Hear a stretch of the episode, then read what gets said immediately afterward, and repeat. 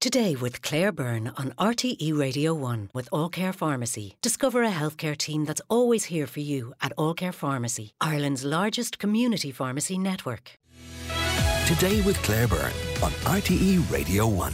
A yawning gap in child sentencing legislation. That was how Judge Tony Hunt recently described the lack of a power for the courts to review or suspend sentences imposed on children who've been convicted of serious crimes. And that sparked a broader discussion about sentencing options in recent weeks. But even before a case gets to that stage, we're also facing huge challenges with delays in the judicial system. In some courts, people who are out on bail, quite possibly innocent people, of course, can be waiting 27 months for a trial. So there are major questions about how to reform various aspects of the legal system. Now, I'm joined in the studio by Sarah Phelan, who's senior counsel and chair now of the Council of the Bar of Ireland. Good morning, Sarah. Hello, Thank Claire. you very much, very for, much for having me on. For, for coming in. You've a new policy as well on the issue of gender equality, which I want to talk to you about. That's another challenge facing the legal system. But on the sentencing issue now, first of all, and that yawning gap that I mentioned uh, Justice Tony Hunt referred to, this was in relation to the sentencing of a 17 year old boy who was found guilty of murder, the murder of the woman uh, Urantsetseg. He was 14 years old at the time. Now, Justice Hunt imposed a sentence of detention for life, which was backdated to January of 2021 when the boy first went into detention, and there'll be a review after 13 years. But do you think that more guidance is needed when it comes to sentencing children for serious crimes like murder? Absolutely. I think the whole issue with sentencing children, Claire, has to be looked at in the context of what, what, what the sentencing is to achieve. So, children and, and sentencing of children, it should be focused around rehabilitation and reintegration back into society. Because let's face it, children aren't fully mature when crimes would have been committed. And it seems to be that once one turns 18, obviously the adult justice system and, and, and the sentencing comes into play. But really, children don't automatically become mature at the age of 18 so there is a, there is a I think a larger societal issue to be to be considered in terms of how children are sentenced whether suspended sentences should be allowed and I know that was one of the issues in in in, in the in the recent case. And then how they when they age out or become 18 how they should be dealt with and, and, and whether they should automatically be treated as adults or whether should be there should be I suppose a, an interregnum where, that allows them to mature because let's face it I think most people are, don't automatically become mature at the age of 18 and those issues need to be dealt with do they in legislation they do. So the Children Act 2001, which is the legislation that governs the children court and the criminal dealing with children who've committed crimes doesn't actually allow for a suspended sentence to be mm-hmm. imposed on a, on a child or for that sentence to be reviewed. So there will have to be legislative reform. But I do know that Minister Harris has signposted that that reform is going to be considered. Mm-hmm. Okay, and on, on in general then to sentencing and sentencing uh, data, there was a report commissioned last month which found there's a lack, a serious lack of sentencing data in this country, and that a sentencing database should be established. Is that not something I think people outside of, of your field would have expected that that would have existed already. I mean, is this long past due? There is no sentencing database at the moment. There's a lot of anecdotal evidence of what sentences are imposed, and, and obviously there's reporting in the media of what sentences are imposed. But bearing in mind that most of the criminal work in this country goes on at the district court level, which is a very busy, under resourced court. Uh, there is no data collection, and that is what the report was looking at. It was to look at the methodology that could be used to collect data around sentencing. And obviously, then arising once the data has been collected, sentencing guidelines can actually be prepared. Mm-hmm. And I do think, I do think from a from, from the point of view of the public having trust and confidence in the justice system, there has to be consistency across sentencing and transparency. And I think that's what is, is hoped the data collection, the guidelines will give. So that would be the achievement of a database, would it? That, that the public would have more confidence in how sentences are arrived at? Correct, because at the moment, sentences, I mean, there's so much that goes into a judge imposing a sentence on a mm-hmm. convicted person. And it's not just the offence. The judge has to take an awful lot more into consideration than just the offence. The circumstances of the offender have to be taken into account as well. And bearing in mind that sentencing isn't about vengeance, it's about deterrence, it's about rehabilitation, it's about retribution. There, there's so many other issues to be mm. considered. But just when it comes to having set down sentences in a sentencing database, isn't there uh, an expectation that a judge has inherent judgment. And would something like that, having these uh, terms set down, detract from that role? No, I don't think so, because what we're talking about are guidelines. So we're not talking about mandatory sentences, but rather that there would be guidelines or bans for various offences. Now, some of those bans already exist because of decisions of the Court of Appeal and in some, some cases the Supreme Court where, where, where those guidelines exist already. But I think the idea would be that it would apply to a, a wider variety across the offence, across the, the, the, whole system mm-hmm. of, of, of, of offending. You mentioned earlier the district court, and you said that's a very busy and under resourced uh, court. And that brings me to this report that was released last month that said this country needs 108 extra judges over the next five years. It also said there has to be a large scale change in court and judicial working practices to achieve an efficient uh, justice system. Now, you're nodding as I say that, so clearly you agree with both of those things, do you? Well, I think I think there are. First of all, there are so many backlogs in the courts at the moment, Claire arising not only from COVID, but certainly that had an impact. That we need we need more judges, and we need those judges across all jurisdictions. Um, primarily the district, the circuit, and I think the High Court. Mm-hmm. And society in Ireland has become increasingly complex. Cases are an awful lot more complex now, and they're taking longer. And certainly in the district court, I know the backlogs are, are significant. I can't give you yes. months, but by, they're significant, significant backlogs. But the impact of the that on not just victims, but people who are accused of crimes, and I, I'm thinking about innocent people here too. I mean, that must have a significant bearing on how how those cases impact all of those people who are involved. Absolutely. I, I think it's a truism to say that justice delayed is justice denied. And whether I am somebody who has maybe had an accident at work and I can't work and I don't have an income coming in and I can't bring my case before the court um, without some delay, then that's having an impact on me. If I am somebody who's the victim of a crime and I can't cl- draw a line in the sand and move on with my life because the case hasn't been heard, then that's impacting on me. And if I am somebody who's accused of a crime and I'm Im- I, I'm, I'm I'm innocent or perhaps guilty, but I can't draw the line and move on and take my medicine and deal with the sentence mm-hmm. or whatever is imposed on me.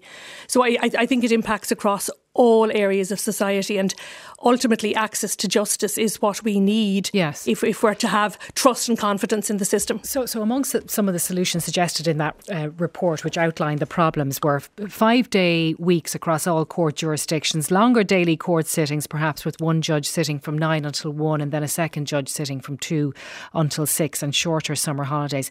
Sounds fairly obvious, you know, solutions like that, but are they practical? Solutions like that can sound obvious. I think one has to look at the practicalities behind it because I, I, think if you look at the court and, and, and a court day or a case appearing in court, that's really probably only the tip of the iceberg in terms of the work that goes into that case. There's an awful lot of from, from, from a barrister's perspective, there's an awful lot of preparation work, there's consultations, there's an awful lot of work that goes on behind the scenes. From a judge's perspective, there that there is judgment writing, that there, there is research. So it's it's not that the case or, or, that the day, the legal day, is encompassed in a very short number of hours. There's a lot of work that yeah, goes on behind the scenes. When people see, you know, the suggestion that one judge could do nine till one and then another judge could do two until six, people will be wondering, well, why can't you have two courtrooms running with a judge in both courtrooms working all day long? Why can't that happen? Well, I suppose it comes back to resources first of all. We we don't necessarily have the courtrooms for that to happen. Mm-hmm. We and and again, a judge a judge doesn't work in isolation, so the judge has to have support staff. There have to be registrars or court clerks. So there's the whole backup resource aspect as well. So that goes back to what we see in the courtroom is not the full picture. Absolutely, absolutely. Because the impression could be given by what we've just heard that the legal system in general is not, and the court system is not working hard enough. Do you think that's a fair criticism? No, I don't think that's a fair criticism at all. I think those who are occupied in the justice system put an awful lot of time and effort into making sure that it runs as efficiently as possible at the moment. Mm-hmm. But it's all down to resources. And if you have more judges, you need more support staff, but then more judges will get through more cases. There's no doubt about that. Yes. And that is what we're looking at in terms of reducing the backlog. And I, I could say hopefully eliminating it, but maybe that's maybe that's utopia. Um, on uh, legal aid, broadly speaking, it, it's sometimes criticised, isn't it, for being applied too widely, being granted to some individuals who perhaps don't need it or don't necessarily need it. But then on the other hand, the rate paid to barristers, it's exactly the same as it was all the way back in 2002. Um, that's been causing huge discord, ha- hasn't it? How do you rate the system in terms of its efficiency? I think the the service being provided by legal aid practitioners, so whether that's civil or criminal legal aid is an absolutely superb service. And the the, the system society is, is is so well represented by those involved but I think those involved are not being recompensed or remunerated properly for the, the, the work that they put in primarily because the rates are at 2002 rates at mm-hmm. the moment and the cuts that were imposed during the, the, the, the FEMPI period or during the, the, the austerity period have never actually been restored. And that is something we continue to liaise with the Department of Expenditure and Public Reform in relation to. Mm-hmm. And you have been doing that for some time, I know, because I was talking to your predecessor here about the same. I mean, are you getting any response from them or what's we, going we're, on? We're continuing to engage, Claire. I, I think we have a lot of support from both the DPP and the Department of Justice in terms of the efficiencies that were brought about. And the, the idea would be, and, and, and, the Department of Justice is very much behind um, the restoration of fees, but obviously the Department of Expenditure and Public Reform doesn't maybe quite see it the same way at the mm-hmm. moment, and we are continuing to liaise with them. You, you mentioned uh, civil legal aid there, and I know you're part of the civil legal aid review group. Now, just tell people because they mightn't be very clear on this. What types of cases does that cover? Well, civil legal aid covers. There are there are categories of law that it covers. So, most people, I think most of the listeners, would be familiar with family law. It also covers other areas of civil law, but there are certain exclusions that it doesn't cover. So, most of the civil legal aid that goes on in the country at the moment would be in the area of family law and childcare law mm-hmm. which involves obviously children being taken into care in certain circumstances. And do you have a, a, belief that it should be expanded beyond that? It does need to be expanded beyond that. There's absolutely no doubt.